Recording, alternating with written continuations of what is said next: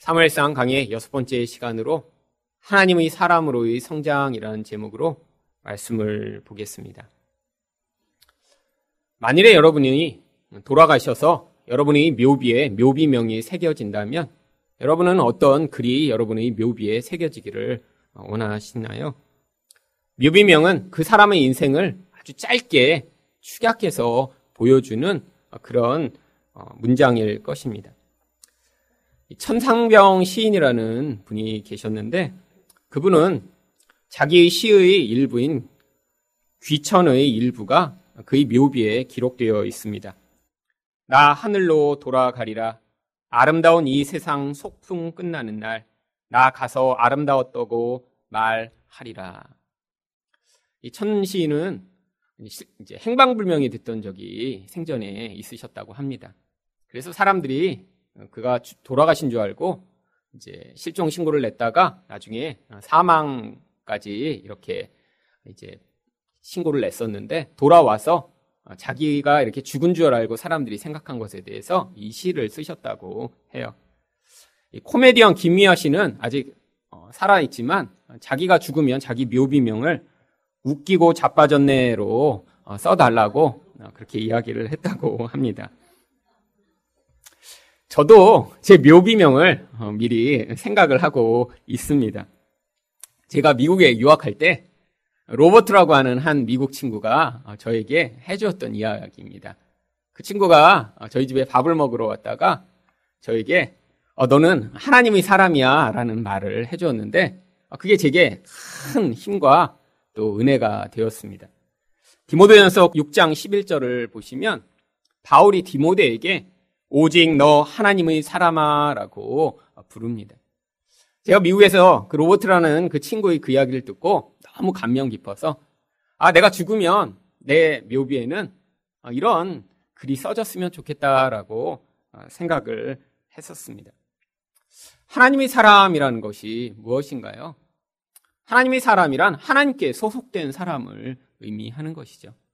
또한 하나님의 사람이란 하나님의 모습, 하나님의 특성을 보여주는 사람을 하나님의 사람이라고 할 수 있을 것입니다.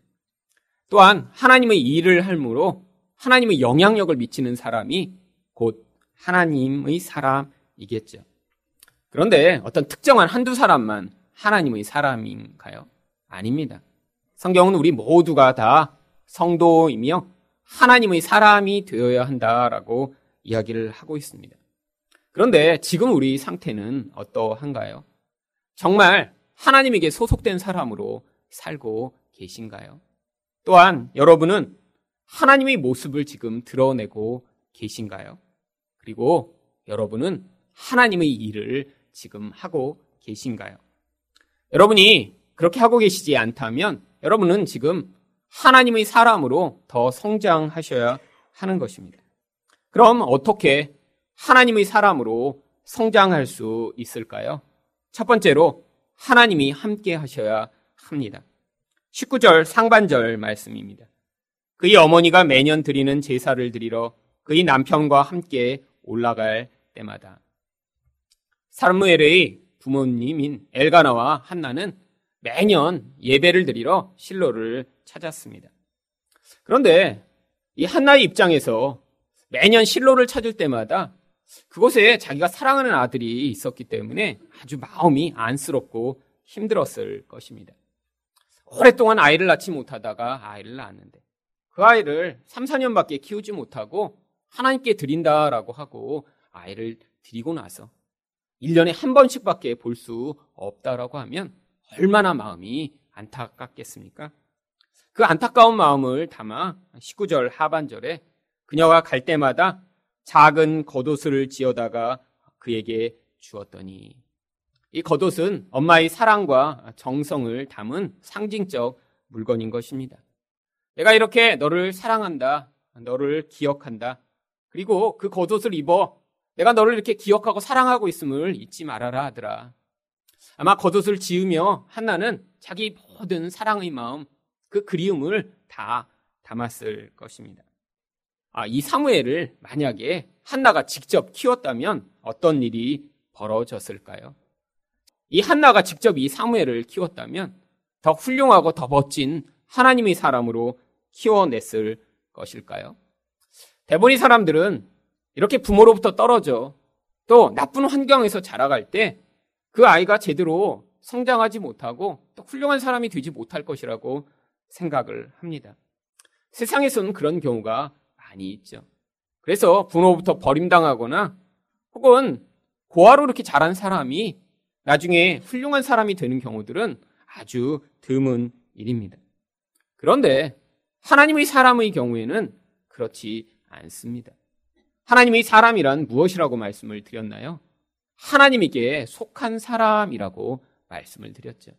그렇기 때문에 하나님의 사람은 인간의 사랑과 정성이 아닌 하나님의 도우심과 은혜로 말미암아 하나님의 사람으로 성장해 나가는 것입니다. 만약에 한나가 이 아이를 자기가 직접 키웠다면 그 아이를 낳기 전에는 물론 아이를 향한 그 우상적인 욕망을 내려놓을 수 있었지만 아마 일상 가운데 그 아이를 향한 집착이 다시 시작되었을 것입니다. 그게 바로 우리의 모습이죠.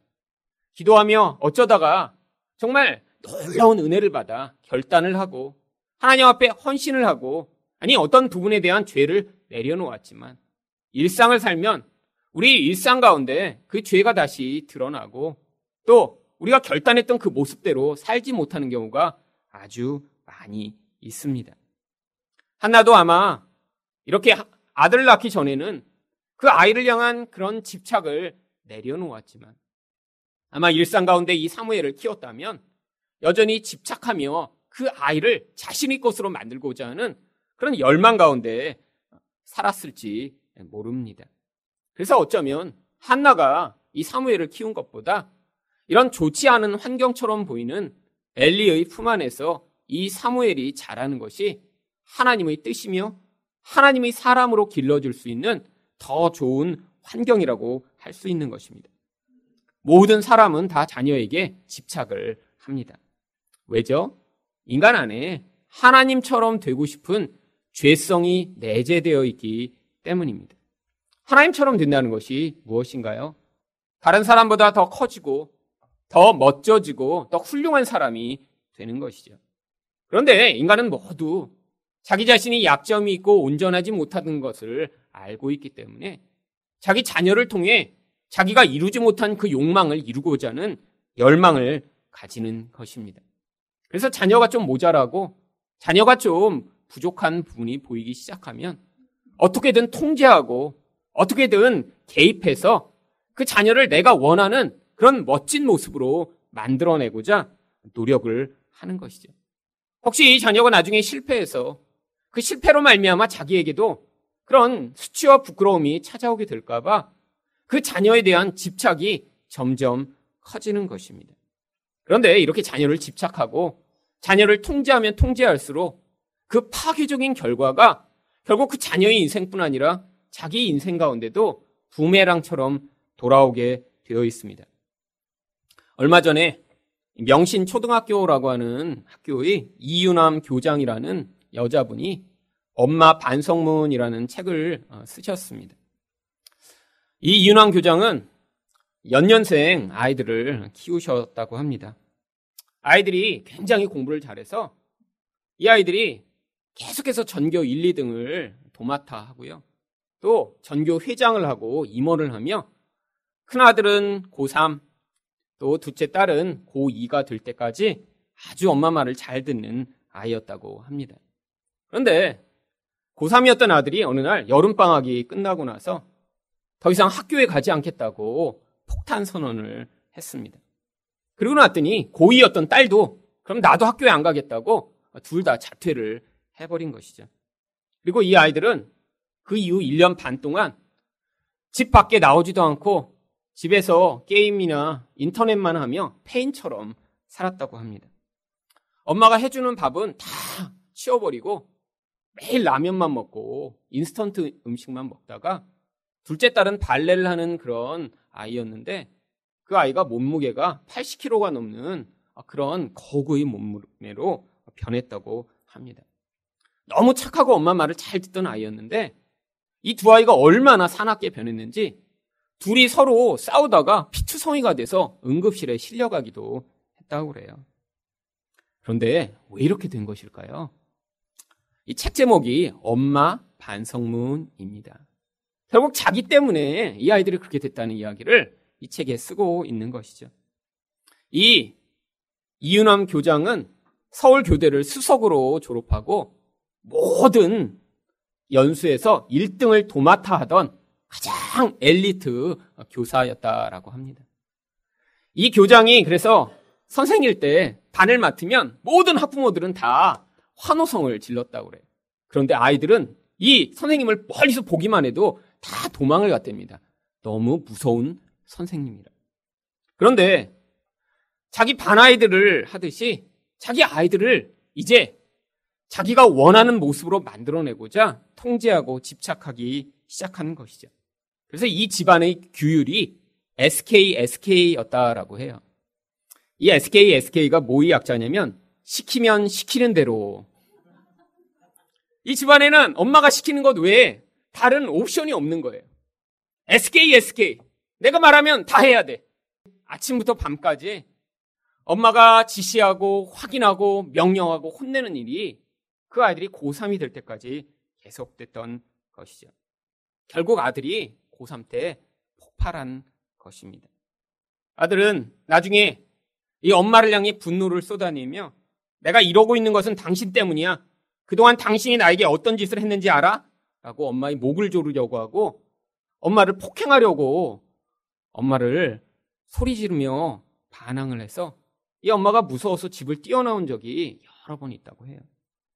얼마나 심장이 떨리고 힘들었는지 이 교장 선생님이 그 아이들이 그러는 동안 세 번이나 자기도 쓰러져서 응급실에 실려갔고 운전을 하는데도 정신이 없어서 교통사고를 세 번이나 냈다고 합니다. 그런데 그 과정이 다 지난 다음에 그제서야 아 내가 잘못했구나. 내가 이 아이들을 이렇게 악하게 만들었구나라는 사실을 깨닫게 되었다라고 합니다. 자기가 깨닫지 못하고 있을 때 그 아들이 엄마를 향해 주었던 책이 내려놓음이라는 책이라고 그래요. 엄마가 자기를 내려놓지 못해서 자기가 이렇게 되었다고요. 아마 예수 믿는 집 같아 보입니다. 예수 안 믿는 사람이 내려놓음이라는 책을 읽을 리가 없죠. 여러분, 이게 바로 자녀를 향한 통제와 집착이 만들어내는 결과이죠. 그래서 하나님은 이런 누군가의 집착에 의해 파괴되지 않도록 어쩌면 어떤 사람에게 의존되지 않도록 우리를 사람을 절대로 의존할 수 없는 환경으로 인생 가운데 인도하시는 경우가 자주 있습니다. 왜죠? 누군가 사람이 우리를 지배하고 또 그 결과로 우리가 사람을 의존하게 되면 우리가 하나님을 온전히 의존할 수 있는 그 의존이 우리 마음 가운데 생기지 않기 때문입니다. 그래서 21절 하반절이 이렇게 기록합니다. 아이 사무엘은 여호와 앞에서 자라니라. 여러분, 엄마가 1년에 한 번밖에 보지 못하는데 이 아이가 그런데 엄마의 사랑을 받지 못해 결핍됐다라고 이야기하는 것이 아니라 대신에 이 사무엘은 여호와 앞에서 자랐다라고 성경이 이야기하고 있습니다. 근데 특별히 이 사무엘을 묘사하면서 뭐라고 이야기하나요? 아이 사무엘이라고 이야기를 합니다. 왜죠? 이 아이가 돌봄이 필요한 그런 아주 작은 아이라는 거예요. 누군가 돌보아주지 않으면 혼자 설 수 없는 아이라는 거예요. 근데 하나님이 어떻게 하셨다고요?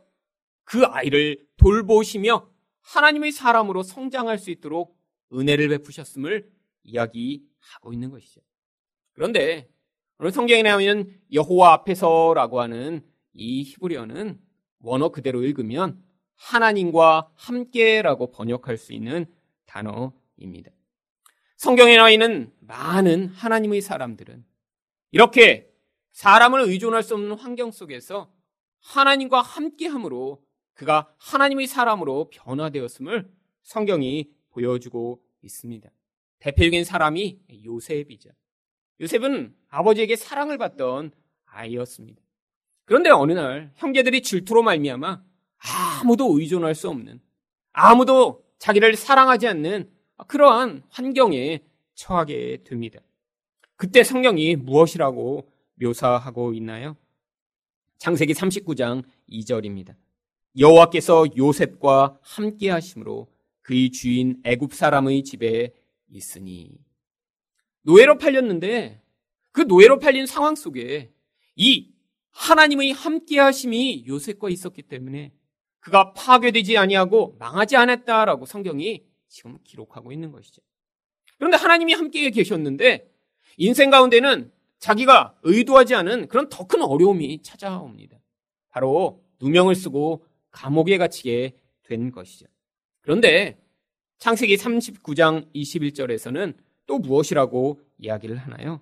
여호와께서 요셉과 함께 하시고 그에게 인자를 더하사 간수장에게 은혜를 받게 하심에 감옥에서도 하나님이 함께 하셨다라고 하는 것입니다. 그런데 우리는 이 말씀을 믿을 수가 없는 여러 가지 이유를 가지고 있습니다. 그 첫 번째가 바로 아니 하나님이 함께 계시면 노예로 팔렸다가 집으로 잘 돌아오고 문제가 생기지 않아야죠. 그런데 지금 이 요셉의 상황은 오히려 하나님이 함께 계셔서 더 악한 상황으로 치달아가는 것처럼 보입니다. 그게 바로 우리가 인간적인 눈으로 사람의 인생을 바라보기 때문이죠. 하나님은 더 거대하고 더 우리 눈으로는 찾아볼 수 없는 하나님의 계획에 따라 인생에 개입해 오시기 때문에 지금 당장은 그 결과가 눈에 보이지 아니하고 너무나 고통스러운 상황이지만 하나님이 이것을 통해 요셉의 인생 가운데 그를 사람에게 의존된 사람이 아니라 하나님의 사람으로 만들어 가고 계신 것입니다. 여러분, 성경은 우리에게 뭐라고 이야기하나요? 지금 성령으로 하나님이 우리와 함께 하고 계시다라고 이야기를 하고 있습니다. 요한복음 14장 16절입니다. 내가 아버지께 구하겠으니 그가 또 다른 보혜사를 너희에게 주사 영원토록 너희와 함께 있게 하리니. 보혜사가 어떠시다고요? 영원토록 우리와 함께 계시대요. 여러분, 근데 우리는 어떠신가요? 여러분, 하나님이 우리와 정말 이렇게 늘 함께 계시다라고 생각을 하고 계신가요? 아니요. 여러분, 일상에서는 하나님이 보이지 않으니까 내 인생 가운데 이렇게 성공하는 것 같은 어떤 좋은 일들이 잘 일어나지 않고 아니, 오히려 요셉처럼 누명을 쓰고 고통을 당하고 힘든 일들이 벌어지는 것 같으니까 하나님이 함께 계시지 않는다라고 결론을 내리는 경우가 많이 있습니다. 그렇기 때문에 하나님이 우리 인생 가운데 그렇게 눈으로 보는 것으로 더 이상 나의 의존을 삼지 않고 눈에 보이지 않아도 우리와 함께 계신 하나님을 믿음으로 말미암아 그 고난 가운데 하나님이 어떠신 분이신가 가르치시고자 이런 사람을 의존할 수 없는 환경, 눈에 보는 것을 의존할 수 없는 그런 환경으로 우리 인생을 인도해 나가시는 것입니다. 여러분, 이 요셉이 이런 환경 가운데 어떠한 마음이 있었을까요? 하나님이 함께 계셨기 때문에 마음이 늘 그냥 즐겁고 행복만 했을까요? 아닙니다. 외로웠을 것이고요. 답답했을 것이고요. 내 미래가 어떻게 될까 불안한 마음이 끊임없이 찾아왔겠죠. 여러분, 저도 제가 미국에 갔던 그리고 이 교회를 개척하기까지 10여 년의 시간이 바로 이 요셉처럼 아무도 의존할 수 없는 그런 환경이었습니다. 정말로 아무도 의존할 수 없어서 외로웠습니다. 주변에 고통하고 힘든데 옆에서 가까이 도와줄 사람이 없어서 아무에게도 그 고통을 이야기할 수 없는 그런 상황이었죠. 미래가 어떻게 될지 몰라서 불안한 채로 10여 년을 살았습니다. 내 상황을 내 힘으로 어떻게 하지 못하니까 그 답답함이 너무 마음에 나를 요동케 하고 힘들게 만드는 상황들을 지나갔습니다.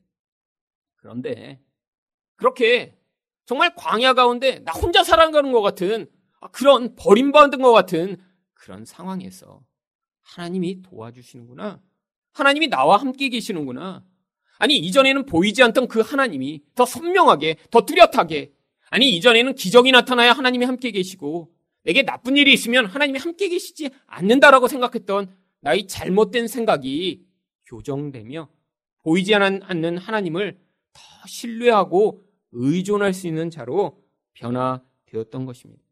하나님이 여러분 인생 가운데 그래서 꼭 이렇게 사람을 의존할 수 없고 혹은 누명을 당하고 억울함을 당해서 그 답답한 가운데 살아가게 만드는 과정들을 지나가게 만드십니다. 아무리 옆에 사람한테 나의 고통을 호소해 봐도 위로받을 수 없고 공감받지 못하며 나 홀로 서 있는 것 같은 그런 광야와 같은 환경을 지나가게 되어 있습니다. 그게 바로 하나님과 함께하는 삶입니다. 아니, 하나님 앞에서 양육을 받으며 하나님의 사람으로 성장해 가는 과정인 것입니다. 그런데 이렇게 사무엘은 이렇게 하나님 앞에서 자랐고 또 이렇게 한나는 자기 아들을 하나님께 드렸는데 그때 이 한나에게도 하나님이 긍휼과 은혜를 베풀어 주십니다. 20절 상반절입니다. 엘리가 엘가나와 그의 아내에게 축복하여 이르되 여호와께서 이 여인으로 말미암아 내게 다른 후사를 주사 이가 여호와께 간과하여 얻어바친 아들을 대신하게 하시기를 원하노라 하였더니 엘리가 이 엘가나와 한나를 위해 축복을 합니다. 엘리는 물론 영적으로 존경하고 또 훌륭한 사람으로 성경이 기록하고 있지는 않지만 바로 대제사장의 자리에 서 있었기 때문에 하나님이 그런 사람을 통해서도 때때로 이런 하나님의 복을 흘려 보내시며 하나님의 은혜를 베푸시는 일을 행하십니다. 이 엘리의 이런 축복으로 말미암아 물론 그가 축복했기 때문에 한나가 아이를 낳은 것은 아닐지도 모르지만 아 하나님이 다른 아이들도 이렇게 주시는구나. 결국 하나님이 모든 일들을 행하시는구나라는 사실을 한나가 깨닫고 고백할 수 있도록 인도하신 것이죠. 20절 하반절에 보시면 그래서 그들이 자기 집으로 돌아가매 여호와께서 한나를 돌보시사 그로 하여금 임신하여 세 아들과 두 딸을 낳게 하셨고 하나님께 이렇게 한 명을 바쳤더니 이렇게 하나님이 다섯 배로 어, 축복해 주셨더라. 이 말씀을 가지고 이렇게 적용하시면 지금 잘못 적용하고 계신 것입니다. 이건 바로 우리 욕심으로 어, 생각하는 것이죠. 여러분, 한나는 원래 자녀를 많이 낳을 수 있는 여인이었습니다. 그런데 하나님의 어떤 목적을 위해 이 사무엘을 하나님의 사람으로 길러내셔서 어두운 영적 상황에 있는 이스라엘을 구원하시고자 지금 일부러 그 태를 막으셨던 것이죠. 이제 그 목적이 맞춰졌기 때문에 원래 한나가 낳을 수 있는 아이들을 낳을 수 있도록 허락하신 것입니다. 두 번째로 어떻게 하나님의 사람으로 성장할 수 있을까요? 중보자가 필요합니다. 오늘 본문에는 이렇게 하나님의 사람으로 성장하던 사무엘과 대조되는 엘리의 두 아들 홈니와 비나스가 나옵니다. 사무엘은 하나님 앞에서 성장함으로 하나님의 사람이 되었는데 엘리 두 아들은 직업적으로는 하나님 앞에서 섬기는 제사장들이었지만 그들은 하나님과 관계없는 사람을 살았기 때문에 결국 저주받은 그런 자들이 되어버립니다. 그런데 이들이 이렇게 하나님으로 말미암아 저주와 심판을 받을 수밖에 없는 몇 가지 이유들을 오늘 본문이 이야기를 하고 있습니다. 22절 상반절입니다. 엘리가 매우 늙었더니 왜 엘리가 이렇게 나이가 들었음을 성경이 이야기하고 있는 것일까요? 여기서 이렇게 늙었다라는 것을 그래서 유대 랍비들은 엘리가 그 당시 90세가 훨씬 넘은 나이였다라고 해석을 해놓기도 합니다. 바로 이 엘리의 영향력이 더 이상 아이들에게 미치지 못하는 것을 이야기하는 것이죠. 너무 나이가 들어서 이제 커버린 아이들에게 아무 영향력을 미칠 수 없는 것이죠. 아이들이 어릴 때 아직 틀이 잡히기 전에는 영향력이 있을 수 있었지만 시간이 너무 많이 지나버렸고 너무 커진 아이들한테는 이 엘리의 영향력이 지금 더 이상 미치지 않는 것이죠. 그런데 이 엘리가 22절 하반절에서 무엇을 듣습니까? 그의 아들들이 온 이스라엘에게 행한 모든 일과 회망문에서 수정되는 여인들과 동침하였음을 듣고 여러분 제사장이라는 것은 하나님이 계신 그 회막에서 하나님을 섬기는 일을 하는 사람들입니다. 그런데 하나님을 섬기겠다고 찾아온 여인들을 거기에서 동침하며 또한 강간하는 이 파렴치한 사람들이라니. 그런데 이런 하나님의 일을 회방하는 사람들이 바로 그 중심 가운데 서 있었다는 것이 가장 무서운 일이죠. 원래 회막은 출애굽기 29장 43절을 보시면 하나님을 만나는 장소입니다. 내가 거기서 이스라엘 자손을 만나리니 내 영광으로 말미암아 회막이 거룩하게 될지라. 바로 하나님이 거기에 임재하셔서 하나님 백성과 관계 맺는 곳이라는 거예요. 그런데 이렇게 하나님을 알지 못하는 이런 자기 욕망이 가득한 자들이 그 제사장의 자리에 서서 사람들마저도 자기 욕망의 희생물로 삼고 있는 그런 현장을 보여주고 있는 것입니다. 왜 이렇게 된 것일까요?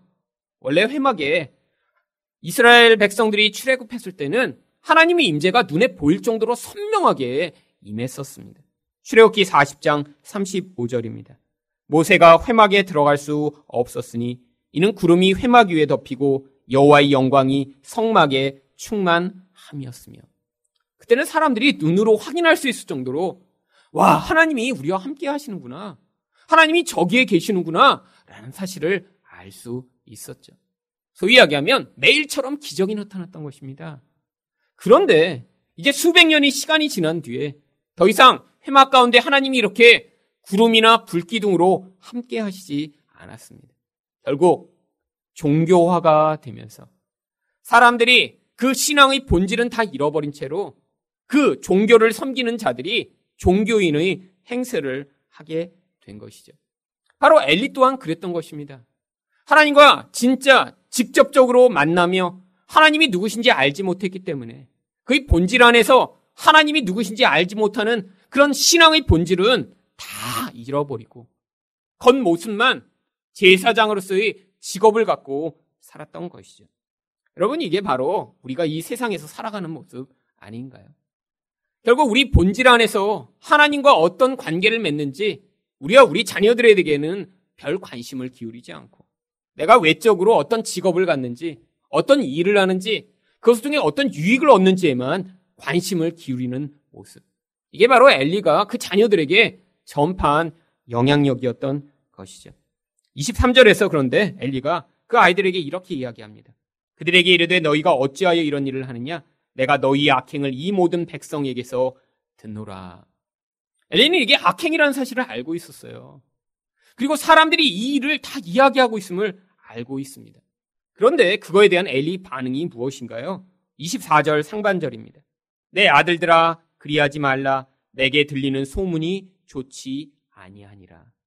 사람들이 이 일에 대해 소문을 낼까봐 지금 두려워하고 있는 거예요. 엘리조차 하나님에 대한 그런 관심, 하나님이 정말 이것을 얼마나 심각하게 여기시는지에 대한 그런 인식이 전혀 없는 것입니다. 사람들이 소문내고 사람들이 나쁜 말을 하고 사람들에 의해 자기 위신이 깎일 것만 지금 여전히 신경 쓰고 있는 그런 모습이죠. 여러분, 사실 우리 모습 아닌가요? 우리가 고난을 당하고 힘들다라고 생각하고 또 사람들 앞에서 부끄러움을 당하지 않으려고 애쓰는 많은 경우가 정말 하나님이 우리를 어떻게 보시는지에는 별 관심이 없고 사람들이 나를 어떻게 평가할까? 사람들이 나에서 무슨 이야기를 할까? 이것만 관심을 쓰다가 결국에는 이런 엘리와 같은 반응을 자기에 대해 자기 자녀에 대해 하는 경우들이 많이 있습니다. 그런데 이 엘리가 자녀들에 대해 이렇게 이야기합니다. 24절 하반절부터 25절 상반절입니다. 너희가 여호와의 백성으로 범죄하게 하는도다. 사람이 사람에게 범죄하면 하나님이 심판하시려니와 만일 사람이 여호와께 범죄하면 누가 그를 위하여 간구하겠느냐. 여러분 사람이 사람한테 잘못을 하면 그보다 더 권위에 있는 분이 거기서 심판을 하시고 그것들을 바르게 하실 수 있다라는 거예요. 그런데 하나님을 향해 직접 범죄를 저지르면 하나님이 재판하시는 분이신데 그분이 결국 심판하실 수밖에 없고 그럼 하나님과 인간 사이에 아무도 어, 하나님 이거 용서해 주세요라고 할 수 있는 그런 중간에 선을 중보자가 없다라는 것이죠. 여러분 그렇게 되면 그 결과가 무엇인가요? 25절 하반절입니다. 그들이 자기 아버지의 말을 듣지 아니하였으니 이는 여호와께서 그들을 죽이기로 뜻하셨음이더라.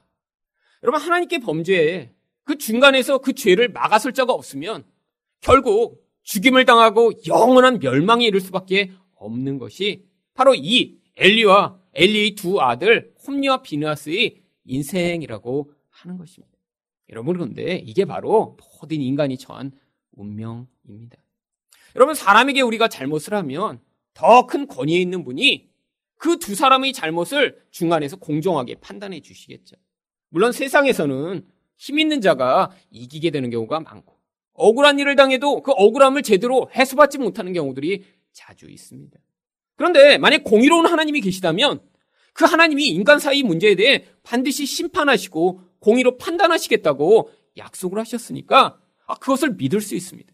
그런데 우리가 사람에 대해서만 잘못을 하나요? 늘 우리가 억울하게 당하기만 하나요? 아닙니다. 우리 또한 하나님을 향해 범죄하며 하나님을 향해 죄를 짓는 경우가 많이 있죠. 아니, 우리 본질 자체가 우상숭배자이기 때문에 하나님을 기쁘시게 하고 하나님을 온전히 섬기고 하나님의 뜻에 따라 살아갈 수 없어서 결국 우리에게 심판이 임할 수밖에 없는 것입니다. 근데 도대체 누가 우리의 중재자가 될 수 있나요? 바로 그 모습이 선명하게 드러난 것이 모세가 시내산에 하나님의 율법을 받으러 올라갔는데 그 산 아래에서는 이스라엘 백성들이 전부 송아지 우상을 만들어 놓고 하나님 대신에 다른 신을 섬기며 거기에서 그 쾌락을 취하며 뛰어놀고 있는 장면에 등장합니다. 그때 하나님이 출애굽기 32장 9절 10절에서 이렇게 말씀하십니다. 여호와께서도 모세에게 이르시되 내가 이 백성을 보니 목이 뻣뻣한 백성이로다. 그런즉 내가 하는 대로 두라. 내가 그들에게 진노하여 그들을 진멸하고 너를 큰 나라가 되게 하리라. 하나님이 전부 진멸해 버리시겠다는 거예요. 그런데 그때 무슨 일이 벌어졌나요?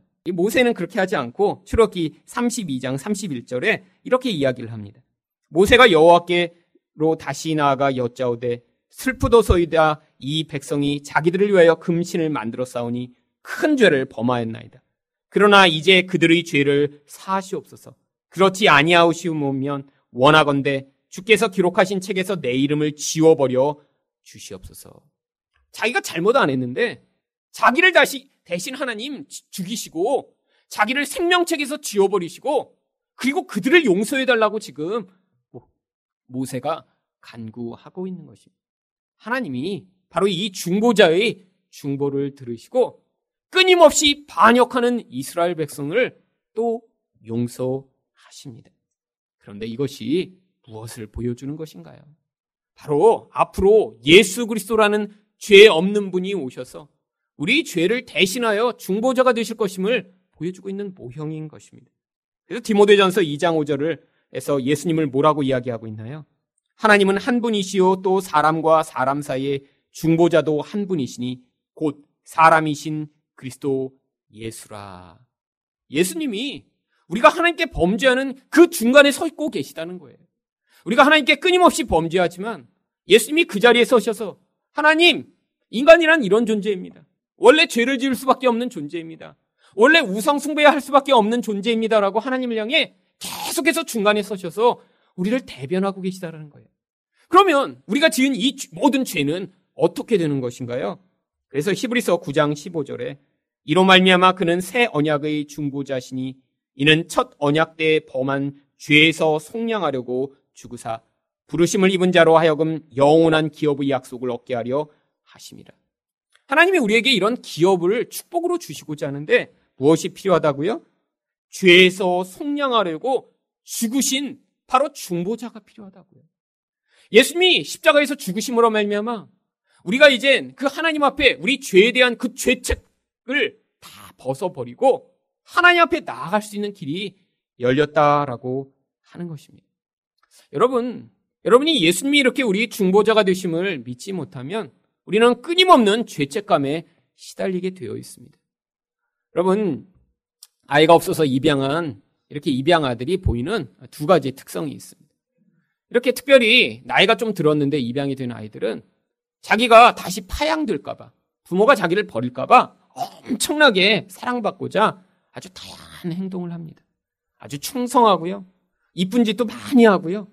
또 그래서 조금이라도 이쁨 받아서 계속해서 자기 지위를 유지하고자 하는 것이죠. 그런데 또 다른 태도가 나타납니다. 조금 이쁜 짓 하려고 애썼는데 부모가 싫어해요. 아, 그런 거 하지 마, 그런 거 하지 마. 그리고 부모가 진짜 좋아하는 거는 자기가 못 하겠어요. 부모는 공부 잘하는 아이를 원하는데 공부를 하니까 공부가 잘 안 돼요. 그럼 어떻게 될까요? 결국 그때부터 막 나가기 시작합니다. 반항을 하고요. 때를 쓰고요. 거부하고요. 이제 부모를 부모로 여기지 않는 그런 반역적인 행동을 하게 되죠. 어차피 내가 열심히 노력해도 더 사랑받지 못할 것 테니까. 그냥 이런 길에 나는 그냥 내 원래 본성대로 살 거야. 라고 그렇게 거부하는 그런 반응을 하는 것입니다. 근데 인간이 바로 하나님 앞에 나아갈 때 이런 반응을 하게 되는 경우가 많아요. 여러분, 우리를 하나님이 용납하시고 용서하실 수 있는 유일한 근거는 여러분이 한 주일 동안 잘 사시고 그래서 이 한 주일 동안 막 큐티도 열심히 하고 매일 빠지지 않고 기도도 하고 한 번도 화도 안 내고 아, 그리고 났더니 주일날 올 때 아, 이제 내가 하나님 앞에 잘 나가도 되겠다. 이렇게 오시는 게 아니라는 거예요. 여러분, 하나님은 우리 인생을 보십니다. 여러분, 하나님은 우리 겉모습이 아니라 우리 영혼을 보세요. 그러니까 여러분이 하루 잘 살고 하루 못 살았다고 여러분을 향한 하나님의 판단과 평가가 달라지는 것이 아니에요. 하나님이 우리를 향해 보시는 유일한 기준은 바로 예수 그리스도 한 분밖에 없는 것입니다. 여러분, 만약에 이 예수 그리스도를 믿음으로 말미암아 하나님께 나아가지 못하면 우리는 저주의 상태 가운데 끊임없이 머물러 있을 수밖에 없습니다. 바로 죽음과 심판이라고 하는 두려움이 우리를 계속해서 사로잡아 하나님을 더 멀리하고 그 두려움이 만들어내는 결과로 말미암아 결국 행위에 집착하고 자기의 모습을 자기 힘으로 가리려고 하는 그런 이중적인 인생을 살아가게 되어 있는 것이죠. 여러분 하나님이 사람이라는 게 무엇인가요? 우리의 힘으로 우리가 하나님 노릇하는 것이 아닙니다. 하나님의 사랑이라는 것은 우리의 힘을 내려놓고 하나님이 나를 주장하시도록 내가 하나님께 더 가까이 나아가 그 하나님의 은혜를 더 많이 덧입고 그 은혜의 빛 앞에 나를 드리는 것을 하나님의 사람이라고 이야기를 하는 것이죠. 여러분이 하나님의 사람이 되시기 위해서 그래서 꼭 필요한 과정이 바로 예수 그리스도가 우리의 유일한 중보자가 되심을 믿음으로 말미암아 그 하나님 앞에 담대하게 나아가는 것입니다. 마지막으로 어떻게 하나님의 사람으로 성장할 수 있을까요? 하나님의 은총이 필요합니다. 멸망으로 치달아가는 엘리의 두 아들들과 사무엘을 끊임없이 성경은 대조하고 있습니다. 26절을 보시면 아이 사무엘이 점점 자라매 여호와 사람들에게 은총을 더욱 받더라. 이 사무엘은 하나님에게뿐 아니라 사람에게도 은총을 받았다라고 성경이 이야기합니다. 이 은총이라고 하는 단어는 아주 다양하게 번역할 수 있는 단어입니다. 내가 뭔가 잘하지 못했는데도 주어지는 그런 호의. 아니, 어떤 사람을 향해 사람들이 하는 좋은 평가. 또 어떤 사람을 향해 사람들이 보이는 그런 사랑과 은혜의 태도를 여기 있는 은총이라고 할 수 있는 것이죠. 그런데 하나님으로부터 이런 은총을 받으면 사람들에게도 은총을 받을 수 있는 것이 당연한 것입니다. 왜죠? 하나님의 은총을 받았다는 것이 바로 하나님의 모습과 은혜를 드러낼 수 있는 사람이 된 것이죠. 여러분, 여러분 주변에 누군가 이런 하나님과 같은 모습으로 사신다고 생각해 보세요. 하나님과 같은 그런 친절함, 사랑이 많음, 긍휼이 많음, 세상의 것에 매여 있지 않은 그런 모습으로 산다면 아마 그 사람을 향해 사람들이 그를 인정하고 사랑하는 것은 당연한 것입니다. 여러분 그런데 성경에 이렇게 하나님과 사람에게 은총을 받을 수 있는 길에 대해서 기록한 그런 성경책이 있습니다. 여러분 잠언이라는 책이 바로 이 하나님과 사람에게 은총을 받을 수 있는 그 관계의 구체적인 길을 우리에게 제시하고 있는 책이에요. 잠언 그래서 3장 1절과 4절을 보시면 내 아들아 나의 법을 잊어버리지 말고 내 마음으로 나의 명령을 지키라. 그리하면 내가 하나님과 사람 앞에서 은총과 귀중히 여김을 받으리라. 하나님이 말씀을 따라 순종하면 이런 은총과 은혜가 나타난대요. 여러분 바로 하나님이 자기 말씀에 순종하는 자를 향해 이런 사랑을 베푸신다라고 하는 것입니다. 결국 우리는 다 자기 생각이 있어요. 내 뜻과 내 생각대로 살아갑니다. 그런데 여러분 사랑받으려면 어떻게 해야 된다는 거예요? 하나님의 뜻대로 살아야 된다는 것이죠. 그래서 잠언을 지혜의 책이라고 이야기하는 것입니다. 어떤 지혜요? 하나님과 인간의 관계 안에서 그 관계를 온전하게 만들 수 있는 지혜를 얻는 책이에요. 그래서 잠언 8장 1절과 35절 또한 이렇게 이야기합니다. 지혜가 부르지 아니하냐? 명철이 소리를 높이지 아니하느냐? 대저 나를 얻는 자는 생명을 얻고 여호와께 은총을 얻을 것임이니라. 바로 이런 지혜를 가져야 하나님 앞에서도 은총을 얻을 뿐 아니라 다른 사람과의 관계에서도 온전히 살 수 있다는 거예요. 여러분, 근데 성경의 결론이 무엇인가요? 여러분, 우리는 하나님 뜻대로 살 수도 없고, 우리는 하나님의 지혜를 사모하지도 않아 미련한 삶을 살아가고 있는 존재라고 성경이 우리 본질을 폭로하고 있는 것입니다. 기본적으로 그래서 우리는 미련한 자입니다. 미련한 채로 하나님의 지혜를 받아들이지 못하니까 어떻게 살 수밖에 없어요? 불순종함으로 하나님의 호의가 아니라 저주밖에 받을 수 없는 자들이 우리들인 것이죠. 여러분, 그런데 성경이 이야기를 합니다. 우리에게 지혜가 있지 않고 그래서 어디에 지혜가 있다고요? 고린도전서 1장 24절을 보시면 그리스도는 하나님의 능력이요 하나님의 지혜니라. 오직 예수님만이 유일한 하나님의 능력이며 지혜라라고 이야기하는 것입니다. 그런데 예수님이 그렇게 그냥 자기만 지혜롭고 끝나신 것이 아니라는 거예요. 고린도전서 1장 30절을 보시면 그래서 예수는 하나님으로부터 나와서 우리에게 지혜와 의로움과 거룩함과 구원함이 되셨으니. 여러분, 우리는 어떤 존재입니까? 우리는 미련한 존재예요. 우리는 불의한 존재고, 우리는 거룩하지 않은 존재고, 우리는 구원이 없는 존재입니다. 근데 우리에게 이런 놀라운 은혜가 어떻게 주어진다고요? 예수 그리스도가 우리에게 오셔서 우리의 지혜가 되시고, 우리의 의로움이 되시고, 우리의 거룩함이 되시고, 우리의 구원함이 되신다는 거예요. 여러분, 그래서 오늘 사무엘을 묘사했던 이 사무엘이 이렇게 자라가며 하나님과 사람에게 은총을 받았다라고 하는 것은 원래 예수 그리스도를 앞으로 예표하는 그림이었던 것입니다. 누가 보면 2장 52절 말씀을 보시면 예수는 지혜와 키가 자라가며 하나님과 사람에게 더욱 사랑스러워 가시더라. 바로 이렇게 하나님께 유일한 사랑을 받는 분, 유일하게 은총을 받는 분이 예수 그리스도 한 분이시라는 거예요. 그런데 우리가 어떻게 은총을 받을 수 있죠? 그 은총을 받을 수 있는 그래서 길이 고린도전서 1장 4절에 그리스도 예수 안에서 너희에게 주신 하나님의 은혜로 말미암아 우리가 예수 안에 거하면 우리를 향해 하나님이 예수를 향해 보이신 그 은총과 사랑을 우리에게도 동일하게 주시겠다고 약속하고 계신 것입니다. 여러분, 우리 인생 가운데 필요한 게 바로 이 하나님의 은총이에요. 여러분, 세상에서 많은 사람들이 권세자들에게 은혜를 잊고자 합니다. 아니, 대통령이 권력을 잡으면 그 사람 눈에 들어서 그 사람으로부터 어떤 혜택을 얻어내고자 하는 게 모든 인생이 추구하는 바죠. 그런데 성경은 바로 그런 사람의 은혜가 아니라 하나님의 은총이 모든 것을 잠잠케 할 수 있으며 그게 무엇보다 중요한 것임을 우리에게 가르쳐 주고 있는 거예요. 여러분, 우리가 하나님의 사람이 될 수 있는 길이 무엇인가요? 예수 믿는 것 외에는 그래서 없는 것입니다. 여러분이 예수를 믿으셔야 하기 때문에 예수 말고 다른 것을 의존하는 모든 것을 내려놓을 수 있도록 지금 하나님이 개입하고 계신 거예요. 예수에 여러분을 의존하셨다면, 예수에 사람을 의존하고 계셨다면, 예수에 돈을 의존하고 계셨다면, 그것을 내려놓고 하나님과 동행하는 삶을 사시며 예수님이 유일한 중보자가 되셔서 여러분처럼 실수하고 실패하고 죄를 지음에도 불구하고 하나님이 여러분을 여전히 용납하시는 분이시며 또한 그 예수를 통해 여전히 하나님의 은혜와 은총을 받으실 수 있음을 믿음으로 하나님의 은혜를 의존하신다면 하나님이 베푸시는 그 놀라운 은혜로 말미암아 사람으로부터 은혜를 얻으며 또한 세상 가운데 하나님의 사람으로 살아갈 수 있는 놀라운 은혜가 나타나게 되는 것입니다. 사무엘이 이렇게 하나님과 사람에게 은총을 입은 사람이 되었던 것처럼 여러분도 예수님 믿으심으로 놀라운 은혜 가운데 거하시는 여러분 되시기를 축원드립니다.